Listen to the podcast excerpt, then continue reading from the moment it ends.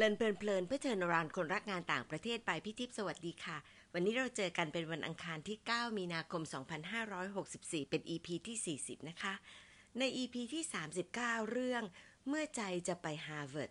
พี่อยากจะสรุป essence 3 เรื่องแบบนี้นะคะ ข้อแรก การไปเรียนที่ฮาร์วาร์ดนั้นเป็นการได้แบรนด์ และได้เรียนรู้อย่างเข้มข้นในระบบการเรียนแบบ case-based ค่ะ ข้อ 2 คนที่ไปเรียนต้องพร้อมที่จะเข้มแข็งทั้งกายและใจ เพื่อสู้กับตัวเอง ท่ามกลางคนที่เก่งระดับเทพ และบรรยากาศที่กดดัน ข้อ 3 เน้นมากเรื่องสุขภาพจิต เพราะฉะนั้นเมื่อจิตใจอ่อนแอการพบจิตแพทย์เป็นเรื่องปกติค่ะอีพีนี้จะพูดถึงความท้าทายในการเรียนต่อมหาวิทยาลัย เป็นมหาวิทยาลัยชั้นนำจริง ๆ ในเมืองที่แพงสุดๆค่ะ พี่ก็ให้ชื่อตอนว่า เข้า NYU และสู้ชีวิตใน NYC ค่ะ พี่มีโอกาสรู้จักน้องอยู่คนหนึ่งนะคะทำให้ผูกพันกันมาจนถึงทุกวันนี้ละค่ะ มีหลายอย่างที่ประทับใจมาก แล้วก็เลยนึกถึงทันทีที่คิดว่าจะทำ EP เกี่ยวกับการสมัครเรียน แล้วก็การใช้ชีวิตในเมืองใหญ่อย่างนิวยอร์กค่ะ ชิน พาคินตั้งฐานธนาเป็นคนที่กงสุดไทยที่นิวยอร์กเขียนมาให้พี่นะคะ ท่านพริยาเข็มพลเขียนมาแล้วก็ถามว่า ฟูไบรท์นั้นมีทุนให้นักเรียนไทยที่เรียนอยู่ที่อเมริกาหรือเปล่าคำตอบคือไม่มีค่ะ พี่เองไปนิวยอร์กทุกปีก็เลยขอเข้าไปคุยกับท่านกงสุลเกี่ยวกับฟูไบรท์แล้วก็คุยถึงเรื่องของพี่ชินนี่แหละค่ะ แม้แทบจะไม่ได้ช่วยอะไรเลยในส่วนที่เกี่ยวกับฟูไบรท์แต่พวกเราเองก็เห็นว่าน้องเป็นคนรุ่นใหม่ที่น่าสนใจ ก็เลยได้เจอกันบ้างเวลาไปที่นั่น จนรู้จักชีวิตของชินในระดับหนึ่งเป็นชีวิตที่พี่ว่าเอามาสร้างหนังได้เลยนะคะ จากความรู้สึกของพวกเราที่ฟูไบรท์ค่ะ วันนี้ได้โอกาสเลยมาเล่าให้ฟังว่าทำไมพี่ชินถึงเลือกที่ NYU รู้ทั้งรู้เกรดก็ไม่เลิศนิวยอร์กก็แพงมาก แล้วรอดมาได้ยังไงค่ะ ก่อนจะไปถึงช่วงนั้น พี่อยากจะสรุปประวัติของพี่ชินให้ฟังสักนิดนึงนะคะ พี่ชินจบละครเวที เริ่มงานเป็นนักแสดงแล้วก็ acting coach ค่ะ แต่ความที่อยากทำหนังมากก็เลยไปเรียนศาสตร์จากผู้รู้ทำหนังสั้นส่งประกวดถ่ายหนังที่ประเทศต่างๆ แล้วก็เข้าร่วมเทศกาลภาพยนตร์หลายประเทศค่ะ ได้รับรางวัลระดับนานาชาติเยอะเลยค่ะ ปี 2009 พี่ชินได้เข้าเรียนที่ Tisch School of the Arts New York University NYU นะคะ เป็นปริญญาโทด้านภาพยนตร์ ก็เป็นช่วงที่พวกเราที่ฟูไบรท์ได้มีโอกาสดูหนังสั้นเทิดพระเกียรติในหลวงรัชกาลที่ 9 เรื่อง IC ทำให้พี่ชินเองเนี่ยได้รับรางวัลจากหนังเรื่องนี้ล่ะค่ะ ไฮไลท์ในชีวิตพี่ชินอีกอย่างหนึ่งก็คือ การได้รับรางวัลชนะเลิศภาพยนตร์สั้น จากเทศกาล shnit International Short Film Festival ประเทศสวิตเซอร์แลนด์ แล้วก็จากอีก 7 เทศกาลในหนังชื่อว่า The Sweatshop ค่ะ 6 ปีกว่าที่พี่ชินอยู่นิวยอร์กกลับมาเป็นอาจารย์ที่เมืองไทย เป็นอาจารย์สอนภาพยนตร์ที่มหาวิทยาลัยราชภัฏสวนสุนันทานะคะ ล่าสุด เปลี่ยนบทบาทและค่าจากการเป็นอาจารย์ ไปเป็นคนเขียนบทผู้กำกับ แล้วก็นักแสดงอิสระนะคะ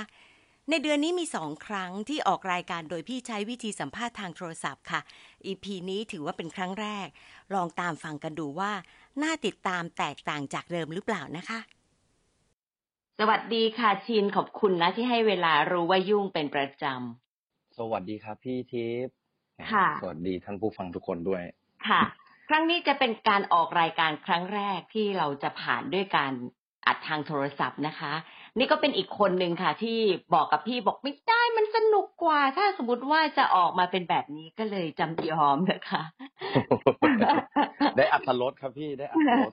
พี่นั่นนึกถึงชินครับด้วยสองสามเรื่องเลย แต่ว่าเรื่องหนึ่งเนี่ยนะ พี่น่าประทับใจกับเกรดเฉลี่ยของชินมาก ได้เกรดเฉลี่ยตอนปริญญาตรีที่เรียนอยู่มกรุงเทพใช่ไหมใช่ครับผม อ่า ได้เกรดเฉลี่ยเท่าไหร่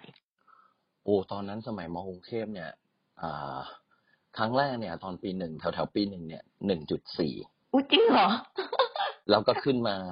หนึ่งจุดหกหนึ่งอ่าจุดเจ็ดอืด้วยมความที่เป็นคนที่ชอบทำกิจกรรมมากค่ะผมผมเป็นไปทำลีดทำปอมปอมอืทำสมตาฟทำเป็อืนนักมบาอืสมเป็นเอ่อกองเชียร์คือคือคือเรารู้สึกว่าเราเราสังเกตตัวเองเลยว่าเป็นคนหนึ่งคนที่เราชอบด้านกิจกรรมมาก อ่า เป็นเด็กสายกิจกรรมเพราะตั้งแต่มัธยมไม่ใช่สายวิชาการเนาะใช่ครับเพราะอืตั้งแต่มมัธยมนี่ประธานเชียร์ประธานสีอ๋อประธานพาเลทประค่ะธานชมรมบาสเป็นจะชอบเป็นแบบอะไรที่มันรู้สึกว่าทำทำออกไปตรงนั้นนะฮะ แล้วก็ทำเพื่อสังคมทำเพื่อคนกลุ่ม เราจะสังเกตตัวเราอันอันนี้เป็นสิ่งหนึ่งที่ อยากแชร์ให้พี่น้องทุกคนแบบเฮ้ยลองสังเกตว่าตัวเราอะชอบไปยืนอยู่ตรงไหนอืมแล้วทำแล้วมันเป็นธรรมชาติไหมค่ะทำแล้วมันเกิดอะไรขึ้นค่ะก็นั่นแหละครับแต่แล้วทำแล้วเกิดอะไรก็เลยขึ้นกับทำให้เกรดก็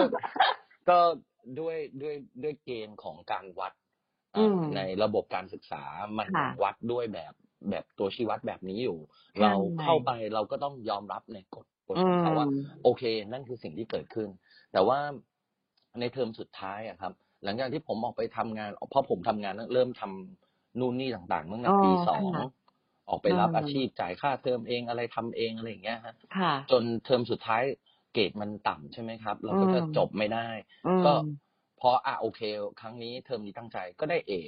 ได้ได้ในวิชาที่แบบอะเรารู้วิธี how to เรียนแล้วอ๋อเรียนอย่างไรให้ได้เกรดเราเราเราก็ วิชาไหนไม่รู้เรื่องก็ไปคุยกับครูตรงๆเลยครูครับ ผมอยากรู้เรื่องอืมครูบอกงั้นหลังจากนี้ เทอมนี้เองมานั่งหน้านะครับอืมไอตัวนั้นเป็นวิชาภาษาอังกฤษเนี่ย ปกติได้ด็อกและซ่อมตลอดอ๋อเหรอเทอมนั้นเทอมนั้นได้บีบวกค่ะ ครับครูคนนั้นยังเจออยู่ทุกวันนี้เลยครับครูอ๋อเหรอธรรมดาที่มอกรุงเทพแกสอนอ่าภาษาอังกฤษน่ารักมาก อ่า ก็เลยเป็นตัวนั่นแหละที่ครัทำบให้จบได้ด้วยเกรดเฉลี่ย ใช่ครับผมเกรดอืมเฉลี่ยจบมา 2.0 เป๊ะก็อ่ารอดไปแต่ว่าทุกคนนะ ถ้าฟังว่า 2.0 แล้วเข้า NYU ได้เนี่ย มันเป็นสิ่งที่มหัศจรรย์หรือเปล่า หรือว่า เพราะเป็นสายกิจกรรมถึงเข้าได้ หรือว่าอะไรอะชินผม NYU ไม่ได้เข้าง่าย ๆ นะ ใช่ครับ มันอืมเอ่อสามสิบคนต่อปีจากอืมคนสามทั่สิบวหโลกกคนต่อปีจากคนทั่วโลกก็คืออมคน คนจะสมัครแบบเป็นพันพันสองพันคนนะครับ แต่ว่าเขาก็จะคัดคัดเหลือแค่นี้อะไรออืย่างเงี้ยมนะครับอืมถามว่ายากไหมก็คงผมผมผมว่ายาก เพราะว่าแต่ในในในวันนั้นที่ทำเนี่ย เราอาจจะต้องลืมคำว่ายากไปก่อนแป๊บหนึ่งค่ะแล้วก็จะทำไหมแล้วก็เตรียมพลังงานให้เพียงพอในการอืมที่ที่จะทำอืมแล้วก็คิดคิดตามตามจุดของเขาว่า เอ้ย ถ้ามหาลัยเขาจะเลือกรับใครสักคนอะเขาอยากได้เด็กแบบไหนเข้ามาอืมรวมกับสามสิบหกคนนี้ เด็กคนนั้นน่าจะมีคุณสมบัติอย่างไรบ้าง ค่ะ แล้วลองนึกภาพข้ามไปอีกก็คือ ถ้าเด็กคนนั้นเรียนจบจาก NYU ไป เขาอยากให้เด็กคนนี้เป็นแบบไหนในสังคมอืมอ่า มีชื่ออมเป็นหรืออะไรเพื่อสร้างชื่อเสียงกลับมาที่ NYU ถูกไหมอะไรอย่างเงี้ยฮะ ดังนั้นอ่าดังนั้นเรา เราเราก็ต้องเริ่มวางเส้นทางชีวิตเราว่าเฮ้ยอืมเพราะว่ามันวิวิวิถีทางการเอ่อเกณฑ์การชี้วัดของปริญญาโทที่ NYU ตรงเนี้ย มันก็อาจจะไม่ได้เหมือนว่าแบบเฮ้ยคุณนั่งเรียนท่องทุกอย่างได้หมดค่ะแล้วคุณจะจะจบคุณจะประสบอืมความสำเร็จมันอืมไม่ใช่ แต่ว่าอืมคุณต้องมีความกล้า คุณต้องมีความเอ่อทะเยอทะยาน คุณต้องมีอะไรบางอย่างที่สู้ต่ออุปสรรคแล้วก็นำสิ่งนั้นให้สำเร็จ อะไรอย่างเงี้ยครับ ค่ะประมาณนั้นเออมันเหมือนกับทำหนังเรื่องหนึ่งไหมมันเป็นหนังชีวิตชินไหมคิดแบบโอ้โหผู้กำกับปะคิดแบบการดอมองเส้นทางทั้งหมดร่วมกันหรือเปล่า เพราะอย่างของพี่เนี่ย พี่ก็เชื่อว่าคนที่โตมาในสายวิชาการนิดหนึ่งทันทีที่สองปุ๊บจะบอกกับตัวเองแล้วหมดละชีวิตนี้อ่าไม่ได้ละตรงเนี้ย มันก็เลยทำให้จุดประกายเหมือนกันเนาะว่า ชินไม่ได้มีความรู้สึกว่าเป็นอุปสรรค เมื่อกี้ใช่ครับตอนเกริ่นเนี่ย พี่ก็เกริ่นไปว่าชินได้รับรางวัลเยอะ ตรงจุดเนี้ย เป็นจุดที่เราเอามาไฮไลท์ได้ยังไงบ้างหรือเปล่าคะในการสใช่มัครครับอืมในการสมัครก็คือเอ่อก่อนหน้าที่เราจะสมัครเนี่ย เราก็รู้แล้วว่า เฮ้ย เราควรทำตัวให้แบบ มันอย่างน้อยมันมีรางวัลอืมในในในด้านเชิงศิลปะของภาพยนตร์ที่เขาต้องการเนาะค่ะผมก็เตรียมเลยทำหนังสั้นประกวดเทศกาลช่วงนั้นจะประกวดหนัง ทำหนังส่งประกวดเยอะมากอืมก็มีโอกาสได้เอ่อหนังไปชนะหลายใช่ก็มีเยอะโซมากนี่เลยมีอืมที่สเปน แล้วก็พอไปถึงที่นิวยอร์กเรื่องแรกที่ไปทำที่นู่นก็ได้เรื่อง Texter อะครับไปค่ะได้เป็นแปด finalist ของที่เอ่อฉายที่ Time Center Time Square ด้วย อ๋อ อันนี้นี่คือเป็นเส้นทางที่ชินวางตั้งไว้ใจเพื่อเข้า NYU ด้วยส่วนหนึ่งไหม ด้วยครับ อ๋อ ซึ่งผมมองมโอองเค มองว่าถ้าเกิด ถ้าถ้าถ้าเกิดเป็นสายวิชาการสมมุติว่าอืมถ้าเราเป็นอืมสายวิชาการ อย่างเช่น สมมติผมรู้แล้วว่า ถ้าผมอยากจะเป็นหมอ ผมอยากจะเป็นอืมอืมเอ่ออาชีพโดยเฉพาะทางเนี่ยค่ะ เขาเราก็ต้องไปศึกษาว่าเขา requirement อะไรบ้าง อืม ถูกไหมครับค่ะเขา require ว่าเราควรจะมีเกรดเฉลี่ยเรื่องนี้ เราควรสอบไอ้ตัวนี้ได้เท่านี้ เราก็ควรไปทำตัวเราให้ตรงตามเกณฑ์ที่เขาต้องการ อืม ในระดับหนึ่งให้ดีที่สุด อืมอ่าฮะค่ะ ซึ่งซึ่งอย่างอย่างของภาพยนตร์อย่างเงี้ย ส่วนหนึ่งมันก็คือเฮ้ยคุณทำหนังมาหรือเปล่าแล้วหนังอืมแต่ละเรื่องของคุณอะมันพูดเรื่องอะไรอืมคุณคุณคุณมองเห็นโลกใบนี้อย่างไรอืมมันซึ่งมันมันมันก็จะเป็นคนละทางกับวิชาการแล้วค่ะแต่ตรงเนี้ย ผมว่าความความคล้ายกันคือ เราดูว่าเขาต้องการอะไร คิดว่าซีทตรงนั้นน่ะ ที่ตรงนั้นน่ะ อยากเขาอยากให้ใครเข้าไปนั่งอืม แล้วเราพยายามทำตัว ไม่ว่าจะเป็นเก้าอี้ของหมอ เก้าอี้ของเอ่อนักธุรกิจ เก้าอี้ของผู้กำกับภาพยนตร์ค่ะเก้าอี้ตัวนั้นน่ะควรมีคุณสมบัติอย่างไรอืมแล้วเราพยายามฝึกฝนอืมเราก็เราเราคงยังไม่ได้เก่งตั้งแต่เริ่มอยู่แล้วแน่นอนค่ะแต่เราพยายามฝึกฝนอย่างไรอืมเพื่อที่ทำให้ตัวเองอะเหมาะสมที่จะไปนั่งเก้าอี้นั้นอืมประมาณนี้ครับ ค่ะ โอเค ตรงนี้มันก็เลยกลายเป็นว่า มันมีการปูทางมาตลอด แต่อีกจุดหนึ่งที่จะปูทางในขณะที่ชินเนี่ย สู้ชีวิตเยอะมากเลยที่ว่าตีสองกว่าที่จะกลับไปพักผ่อนเลยพวกเนี้ยเพื่อที่จะส่งตัวเองเรียน แต่ส่งตัวเองเรียนในเมืองไทยกับในนิวยอร์กมันคนละเรื่องกัน ครับ มันก็กลายเป็นเป็น double นะของตัวชินเองที่ท้าทาย NYU แล้ว แล้วก็ท้าทายเรื่องของ NYC New York City อีก นึกใช่ยังไงครับคิดยังไงคะน้อง แล้วทำยังไง คือครั้งแรกเนี่ยเอ่อตอนแรกเคยวางแผนว่า เฮ้ยโอเค ไปอเมริกา แต่ก่อนไปที่เมืองนอกเนี่ย ผมทำลายกำแพงภาษาของผมก่อนขั้นที่หนึ่งอืมจากผมบอกได้เลยนะครับ จากเด็กประถมมัธยม ผมตกอังกฤษตลอด อืมแล้วผมก็เอ่อพยายามไอ้โค้งสุดท้ายที่คุยกับครูปนัดดาบอกว่าอยากเรียน ก็เลยเริ่มเก่งภาษาอังกฤษขึ้นในระดับหนึ่งอืมในในด้านเอ่อในในห้องเรียนอืม แต่ในในการใช้ชีวิตจริงในการเอาตัวรอดเนี่ย เราจะรอดได้ไง ก็เลยทำตัวเป็นแบ็คแพคเกอร์ครับ ก็อ๋อแบ็คแพคตามประเทศต่างๆ ที่เขาไม่ได้ใช้ภาษาไทยอ่าอ่าไปรอบประเทศไทยนี่แหละ เอาง่ายๆเขมเมนเวียดนาม ญี่ปุ่น สิงคโปร์อะอะไรเหล่านี้ครับ ลองลองไปแล้วแบบ ลองดูเฮ้ยเราเอาตัวรอดไปคนเดียว เรารอดไหมค่ะเราดิ้นรนอืมในในในระหว่าง how to ทำแบบนั้นน่ะอืม เราก็จะเจอสิ่งที่เป็นสถานการณ์จำลอง เหมือนเหมือนเหมือนผมรู้อยู่แล้วว่า ถ้าผมจะเอาชีวิตไปเมืองนอกเป็นยังไงอืมแล้วทีนี้หลังจากนั้นก็เลยระหว่างทางก็ได้ศึกษาอ๋ออเมริกามันมีเมืองอะไรบ้างที่มหาลัยน่าสนใจ แล้วก็อ๋อมีซานฟรานด้วยเนาะมีทางฝั่ง LA มีนู่นทางฝั่งนิวยอร์กแล้วก็ได้ยินคนเขาพูดมาว่า นิวยอร์กโหดมากค่ะมีความเป็นแบบเหมือนประเทศนิวยอร์กอะไรเงี้ย แล้วก็อืมถ้าใครอยู่ได้ก็อยู่ที่ไหนก็ได้ม พอได้ยินอย่างนั้นเราก็เหมือนเล่นเกมเลือกด่านยากก่อนอะไรเงี้ยค่ะก็ก็เลยตัดสินใจแบบ แต่โหดฮะโหดนั่นน่ะก็สิก็ก็แต่แต่มันก็เป็นชีวิตหนึ่งครั้งหนึ่งเนาะเราก็เลือกเลือกได้ ก็ก็เลยพยายามผลักดันตัวเอง เพราะว่าต้นทุนชีวิตของคนเรามันไม่เท่ากันเนาะอืมเราเราเราก็เลยต้องพยายามพยายามมากๆถ้าถ้าถ้าใครอยากจะก็ต้อง เตรียมพลังงานไว้เยอะๆสำหรับคำว่าพยายามอดและทน ตอนแรกอะที่พูดถึงเตรียมพลังงานพี่กำลังอยากจะถาม แต่ตอนนี้ได้คำตอบแล้วคือพลังงานมันต้องไปใช้ในหลายจุด แล้วมันเป็นความพยายามที่ไม่สิ้นสุดเหมือนกันเนาะเพราะว่าเรายังไม่เห็นปลายทาง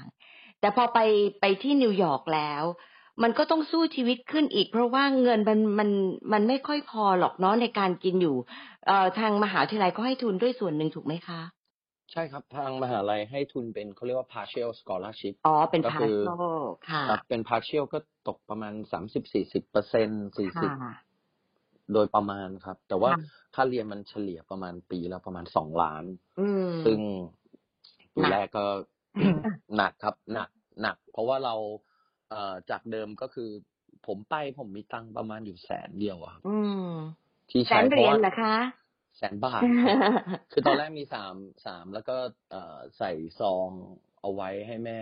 โอ้ก็น่ารักยื่นให้ที่มากสนามบินแล้วก็บอกเอามาไว้ใช้จ่ายตอนชินไม่อยู่นะอะไรเงี้อืยมน่ารัก แล้วก็จังวิ่งน้ำตาไหลเข้า gate ไปโอ้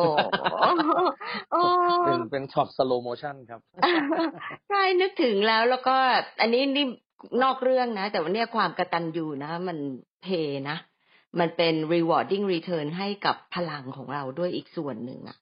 นี่เห็นความน่ารักของชินกับแม่นะ กับมาม้านี่พี่ประทับใจมากอ่ากลับไปอีกนิดหนึ่งว่า พอ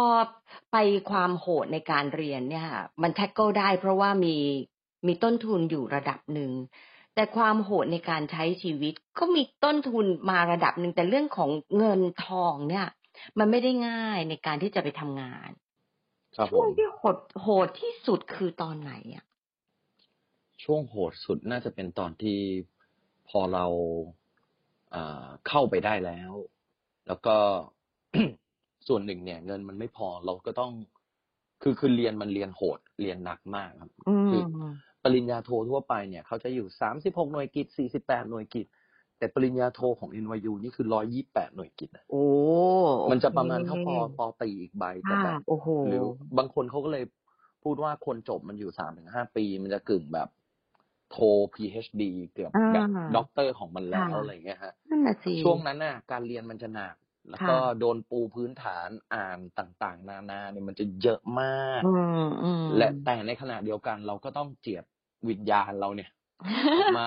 ออกมารับผิดชอบการ survive ของเราใช่ก็ช่วงนั้นก็จะมีการทำงานอยู่บ้างทำงานค่ะเพื่อแบบอ่าโอเคเฮ้ยเราเราทำงานเรา เราต้องรู้แล้วว่าเราอ่าอาจจะได้พักผ่อนน้อยอืมก็จะต้อง เตรียมร่างกายให้ดีๆ ครับอืมก็คือ เพราะว่ามันมันคือการ balancing อะค่ะถ้าเราใช้ร่างกายเป็นหนักขนาดนั้น แล้วด้านที่จะกลับมาด้าน creativity เราล่ะอืมแต่ว่าระเบียบวินัยช่วงนั้นดีมากอืมต้องมีโอเคมันมันจะช่วยให้เราค่ะผ่านสิ่งเหล่านี้ไปได้ค่ะนั่นแหละครับ ที่ค่ะที่ช่วยให้ผมโหดสุดน่าจะเป็นช่วงเรียนไปด้วยเข้าไปแล้วเนี่ย แล้วก็เรียนต่างๆ แล้วก็อืโอ้โหม จะรอดชีวิตอย่างไร จะกินอะไรดี ใช่ แล้วคำว่าสบายมันไม่มีอยู่ในพจนานุกรมเลยเนาะไม่มีครับมันเออมันมันมันเอาธรรมะเข้าเลยครับ มันชั่วคราวครับ มันเออชั่วคราว เออมันดีทุกอย่มางกแบบเกิดขึ้นมีอยู่ระดับไปครับ ไม่ว่าจะเป็นอดกับทน ซึ่งเป็นคำที่ เอ่อพี่คนหนึ่งให้ฝากไว้ก่อนไปนิวยอร์กก็คือค่ะอดกับทนแปลว่าอะไรอืมอดอด คือไม่ได้ในสิ่งที่อยากได้อืมทนอืมคือต้องได้ในสิ่งที่ไม่อยากได้อืมจำสองคำนี้แล้วก็โอ้โหเอาไปใช้อยู่ที่นั่นโอ้โหดีนะ พี่ชอบจัง พี่ว่าดีเข้าท่าครับเลยในยามที่เรายิ่งนะเอ่อกราฟตกจะมีความรู้สึกเลยบอกว่าเออมันมันก็คือชีวิตเนาะแล้วก็ใช่ครับจุดตรงนี้เนี่ยทำให้ไปรู้จักกงสุลหรือว่ารู้จักท่านกงสุลก่อนหน้านี้อ๋อของท่านกงสุลนี่เป็นเหตุการณ์ที่ ต้องเท้าความจริง ๆ มาถึงพี่ทิพย์ด้วยครับ ก็คืออมผมเนี่ยตอนนั้นเอ่อไปจัดเทศกาลโชว์ภาพเขียนสีน้ำมันนะฮะอ๋อที่ Red Hook Brooklyn ค่ะเสร็จแล้วทีนี้เราก็เอ้ยติดต่อกับทางเอ่อพี่ที่เป็นโปรโมเตอร์หลายๆที่บอกเฮ้ย เราอยากรวมศิลปินคนไทยหลาย ๆ คนมาโชว์งานที่นี่กันจังอืมเออก็เลยรวมผลงานของศิลปินไทยอินดี้นิวยอร์กอะไรเงี้ยฮะแล้วก็รวมคนที่เป็นศิลปินต่างๆ ในนิวยอร์กมาโชว์งานกันอืมหลังจากนั้นก็เชิญประธานเลยได้รู้จักกับท่านพิริยะเข็มพลอ๋อนะครับ ซึ่งท่านเป็นค่ะท่านกงสุลอยู่ที่นั่นอ๋อและตอนนั้นก็ได้คุยต่างๆ นานาเสร็จแล้วก็ได้คุยกับพี่พรทิพย์ก่อนแหละพี่พรทิพย์เนี่ยก็ก็เลยแนะนำ ออกถึงเอ่อท่านอธิการที่สวนสุนันทาโอ้พี่ก็นะครับลืมอันนี้ไปเลยใช่โอเคโอเคใช่ใช่ใช่ค่ะค่ะแล้วก็เลยเลยเลยทำให้อ๋อพอรู้จักกับท่านพิริยะเข็มพลได้รู้จักกับพี่พรทิพย์หลังจากนั้นเจ้าเจ้าชินเนี่ยเออจะช่วยยังไงเขาได้ไหมเขาเขาเป็นศิลปินเขาพยายามมาดิ้นรนอยู่ที่นี่เขาอืมทำต่างๆ นะอืมแต่ว่าโอเคในในในเราเวลานั้นเนี่ยผมอะไม่ qualify ของ candidate เอ่อเด็กฟูไบรท์ค่ะนะครับ เพราะว่าใช่ฟูไบรท์เนี่ยก็คือต้องเป็นเด็กที่อยู่ที่ประเทศไทยนะอืมแล้วก็มีข้อหนึ่งข้อสองข้อสามดังนี้ แต่ผมอะอยู่ที่นิวยอร์กไปแล้วใช่ใช่ไหมฮะแล้วค่ะตอนนั้นจะทำยังไงก็เลยบังเอิญบังเอิญท่านอธิการเอ่อช่วงค่ะครับ ท่านจบ NYU เหมือนกัน แต่ท่านจบอืมกฎหมายตั้งแต่ปี 1983 อะไรอย่างเงี้ย และท่านก็รู้กิตติศัพท์ของเอ่อ NYU อยู่แล้วว่าเป็นมหาลัยแบบไหนอะไรเงี้ยครับ ว่าเข้มข้นแค่ไหนอืมท่านก็เลยเอ่อได้คุยแล้วก็ติดต่อมาว่า ถ้าอยากจะ support หรือว่าจะให้ทุนชิน แล้วชินกลับไปช่วยพัฒนามหาลัยจะเป็นอย่างไรค่ะนั่นแหละครับ ค่ะ อ๋อ ก็จะเป็นสายที่มาอยู่ตรงนี้ แล้วก็ทำให้ชีวิตใน NYU เนี่ย ดีขึ้นระดับหนึ่งหลังจากที่ได้ทุนเหมือนกันเนาะ ใช่ครับค่ะแต่ว่าทุกอย่างมันก็มี price to pay ถ้ามันมี condition มาถูกด้วยต้องครับอ่าถูกตต้รองงนี้ก็อาจจะเป็นเรื่องที่ต้องคิดเนาะเวลาใช่ครับจะหมดแล้ว เร็วมาก เร็วมากใช่เร็วมากพี่เลยอยากจะให้ชินลองสรุปชีวิตของชินที่นิวยอร์กซิตี้กับ NYU เนี่ย มีอะไรที่อยากจะให้น้องๆที่ฟังได้เอาไปคิดต่อบ้างไหม ก็จริง ๆ แล้วอ่า ถ้าให้สรุปเร็วๆเลย ก็คือนิวยอร์กหรือ NYU เนี่ยมันมันเป็นที่ที่ไม่ว่าจะเป็นที่ไหนดีกว่า ไม่ว่าจะเป็นที่ไหนที่เราเลือกว่าเราอยากจะไปเอ่อเตรียมพลังงานของตัวเองไว้ให้ดีอืมสิ่งที่เราคิดอืมสิ่งที่เราคาดฝันหวังไว้เอ่อมันอาจไม่เป็นอย่างนั้น อย่างที่เราคาดหวังทั้งหมดอะไรอย่างเงี้ยฮะมันก็คือเหมือนละครของชีวิตเรา เราอย่าลืมเตรียมแผนสำรองไว้ด้วยนะอืมแล้วถ้าแผนสองแผนสามมันไม่เกิดขึ้น แล้วหลังจากนั้นจะทำยังไงค่ะการทุ่มสุดตัวมันดี การวิ่งวิ่งให้สุดแรงสุดกำลัง แต่ก็อย่าลืมเฮือกที่เวลาล้ม ล้มแล้วเราจะลุกอย่างไรค่ะ ก็ต้องมีนะครับ backup เนาะต้องต้องมี backup แล้วก็แผนสำรองการตะบี้ตะบันวิ่งอย่างเดียว บางทีอาจจะไม่ใช่คำตอบ บางช่วงอาจต้องหยุดอยู่นิ่งอืมๆแล้วก็มองรอบตัวว่าเฮ้ย ถ้าจะไปถึงตรงนั้นน่ะ มันมีเส้นทางอย่างไรบ้างค่ะ ผ่อนออกมา เพราะว่าจริง ๆ ก็ไม่ใช่แค่ผมคนเดียวที่เอ่อเจอสามสิบหกคนตอนที่อยู่ที่ NYU เพื่อนๆของผมหลายๆคนก็มีชีวิตต้อง struggling กับการดิ้นรนอืมต่างๆเหมือนเหมือนๆกัน ค่ะ ก็ดีนะ ได้มองอีกแง่หนึ่งจริงๆชินเนี่ยจะมีอะไรที่จะมาแชร์ได้อีกเยอะ แล้วไว้เราคุยกันใหม่อีกทีหนึ่งสบายๆ เนาะได้เลยครับได้ขอบคุณพี่พรชินทินะพย์ขอบคุณพี่มากเลยนะครับค่ะที่เมตตาค่ะสวัสดีครับค่ะดีสวัสดีครับทุกคน คุยกับอาจารย์ชินแล้วทำให้ใจพี่เนี่ยกระตุกจากหลายคำพูดเลยล่ะค่ะ เรื่องแรกก็คือคำว่าต้นทุนชีวิตนะคะ ต้นทุนชีวิตคนไม่เท่ากัน เราอาจจะจำเป็นต้องใช้พลังงานมากกว่าคนอื่น ต้องเตรียมและตุนให้พอ ต้องรู้จักคำว่าอดและทนค่ะ เรื่องที่สองเป็นการรวมหลายเรื่องเข้าด้วยกันนะคะ เป็นเรื่องของการรู้จักตัวเอง จากการย้อนมองเลยค่ะว่า ชอบทำอะไร พี่ชินมองเลยว่าตัวเองเป็นคนชอบทำกิจกรรมมาก ลักษณะแบบนี้ทำให้ตัวเองน่าจะอยู่ในแทร็กงานสายไหนเรียนต่ออะไรบ้างนะคะ พี่ชินบอกชัดอีกอย่างหนึ่งค่ะว่า เหมือนกับการนั่งเก้าอี้ ต้องนั่งให้ถูกตัว จะได้ไปต่อได้ถูก พี่คิดว่า แม้ว่าไปต่อได้ถูก ก็ไม่ได้หมายความว่าเส้นทางชีวิตสดใสมันเป็นตอนจบของเทพนิยายว่า happily ever after เส้นทางต้องฝ่าฟัน ใช้ทักษะที่มีเพิ่มแล้วก็สารเครือข่ายให้ได้ ในอนาคตอาจจะถึงเวลาที่เราต้องการที่จะเปลี่ยนเก้าอี้ไปอีกตัวหนึ่งก็ได้เหมือนกันนะคะ พี่ก็อยากจะเพิ่มอีกนิดหนึ่งว่า พี่ชินเป็นคนที่มีฝีมือ มีวินัยแล้วก็ถ่อมตัวมากค่ะ ตรงนี้ก็อาจจะเป็นคุณลักษณะที่ทำให้ท่านกงสุลนั้นเมตตาแล้วก็ช่วยเหลือเยอะมากเลยมาตลอดค่ะ เพิ่มอีกหน่อยว่า พี่ก็ชอบมากเรื่องความกระตัญญูเป็นเรื่องที่พี่เองได้สัมผัสมากับตัวเองด้วยค่ะ ขอบคุณชินอีกครั้งนะคะ แล้วชวนกันคุยอีกเนาะมา reflect กันค่ะหนึ่งความรู้สึกจากเส้นทางชีวิตที่พี่ชินมีคืออะไรหนึ่งบทเรียนที่เราได้จากพี่ชินในวันนี้ และทำให้เราคิดถึงเรื่องอะไรบ้างนะคะ ขอบคุณที่ตามฟังแล้วพบกันวันอังคารหน้า สวัสดีค่ะ